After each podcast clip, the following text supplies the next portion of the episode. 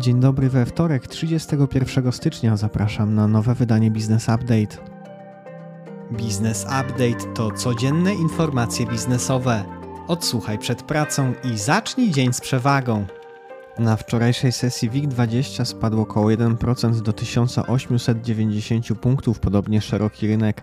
Pod koniec sesji wyróżniły się trzy spółki produkujące drobny sprzęt dla wojska, Wojas Protektor i Lubawa. Ich akcje zamknęły się wzrostem od 6,5 do 9%.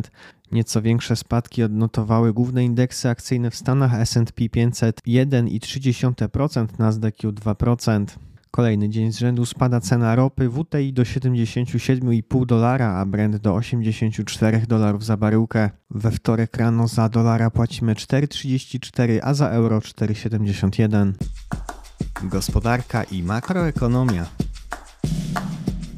PKB Polski w całym 2022 roku wzrosło o 4,9%. Według danych wzrost w głównej mierze wynikał z budowania zapasów, prawie 3 punkty procentowe, w mniejszym stopniu konsumpcja prywatna 1,7 punkta procentowego oraz inwestycje 0,8 punkta procentowego. W czwartym kwartale PKB wzrosło o 2,3% rok do roku i był to najmniejszy wzrost w całym roku.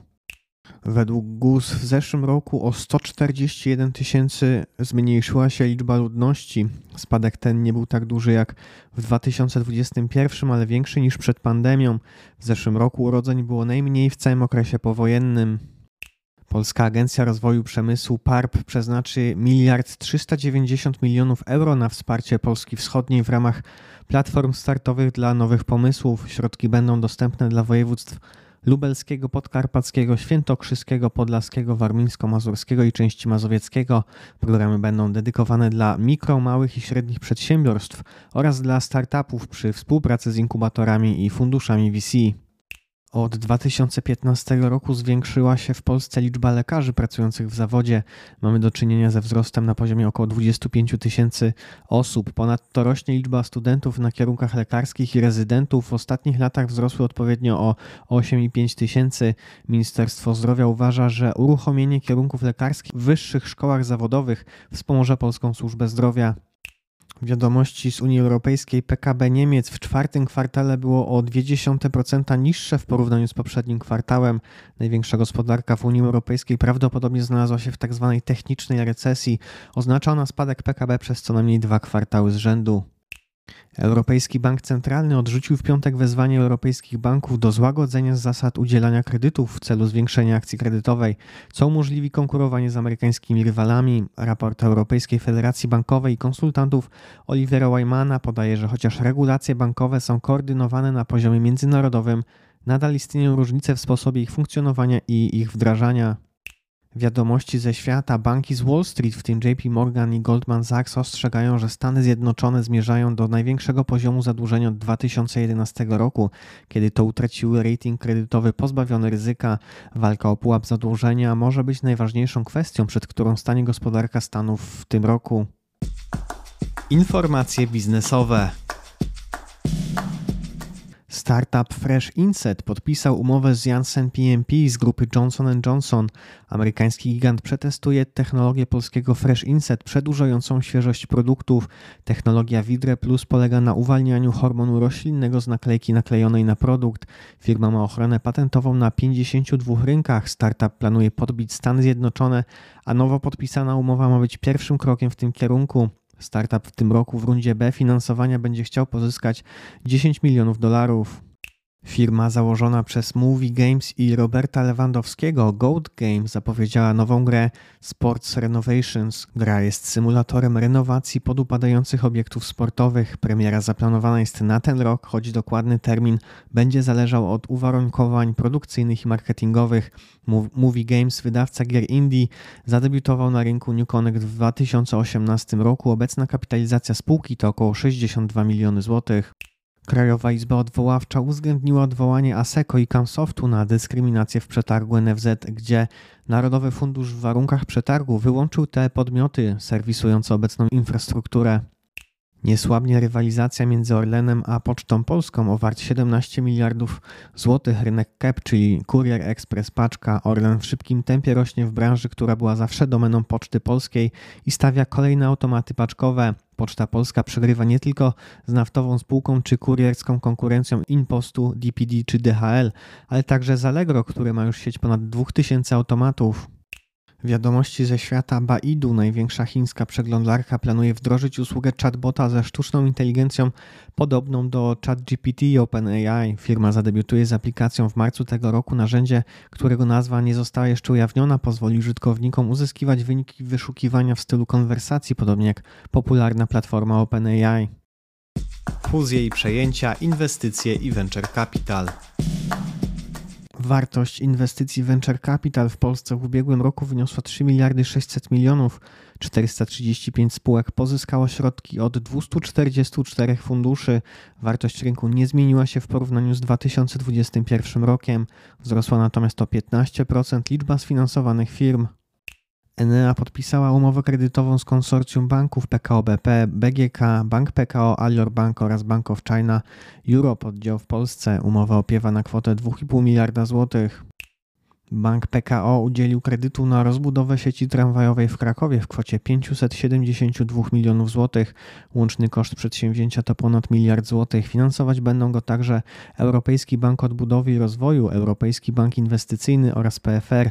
Linia tramwajowa ma zostać wybudowana do września 2025 i być utrzymywana przez kolejne 20 lat. Wiadomości z Unii Europejskiej. Bosch zwiększył udziały w szwedzkiej firmie Husqvarna do około 12%, co czyni go jednym z największych akcjonariuszy Husqvarny. Ruch ten ma na celu wzmocnienie sojuszu obu firm. Niemiecka firma miała do tej pory poniżej 5%. Transakcja podlega zatwierdzeniu przez organy regulacyjne. Belgijska firma zajmująca się infrastrukturą energetyczną Fluxys kupuje 24% udziałów Macquarie Asset Management w Open Grid Europe, operatorze przesyłu gazu w Niemczech. OG obsługuje największy system przesyłu gazu w Niemczech z siecią o długości 12 tysięcy km, która transportuje gaz na terenie Niemiec i do sąsiednich krajów europejskich. Wiadomości ze świata. BlackRock znacznie zwiększył w zeszłym roku swoje wydatki na lobbying w Stanach Zjednoczonych. Największy na świecie podmiot zarządzający aktywami był ostatnio krytykowany za wykorzystywanie czynników środowiskowych, społecznych i ładu korporacyjnego w inwestowaniu. BlackRock ujawnił, że w zeszłym roku wydał 2 miliardy 400 milionów dolarów na lobbying federalny, co stanowi wzrost o 63% rok do roku. Prawo i podatki. Prezes NIK Marian Banaś oświadczył, że NIK dwukrotnie podjął próbę zapoznania się z działaniami Orlenu w związku z fuzją z Lotosem. Udaremniono obie próby. W związku z tym prezes podjął decyzję o złożeniu zawiadomienia o uzasadnionym podejrzeniu popełnienia przestępstwa do prokuratury. Elektroniczny dziennik budowy jest już dostępną formą prowadzenia procesu budowlanego. Od 2030 roku ta forma współpracy pomiędzy inwestorem a kierownikiem budowy będzie już obowiązkowa. Konfiskata pojazdu pijanego kierowcy została oddalona w czasie. Początkowo przepisy dotyczące przepadku pojazdu miały wejść w życie w grudniu tego roku. Ministerstwo informuje, że nie nastąpi to wcześniej niż w pierwszej połowie 2024.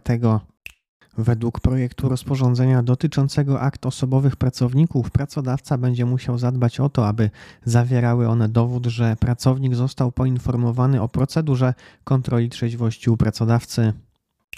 Umowa z operatorem telekomunikacyjnym niebawem będzie zawierana na nowych zasadach. Sejm pracuje nad wdrożeniem przepisów Unii do ustawy Prawo komunikacji elektronicznej. Umowy mają być zawierane na jasnych zasadach, a konsument ma otrzymać przed zawarciem umowy pełen zestaw dokumentów informacyjnych sformułowanych prostym językiem.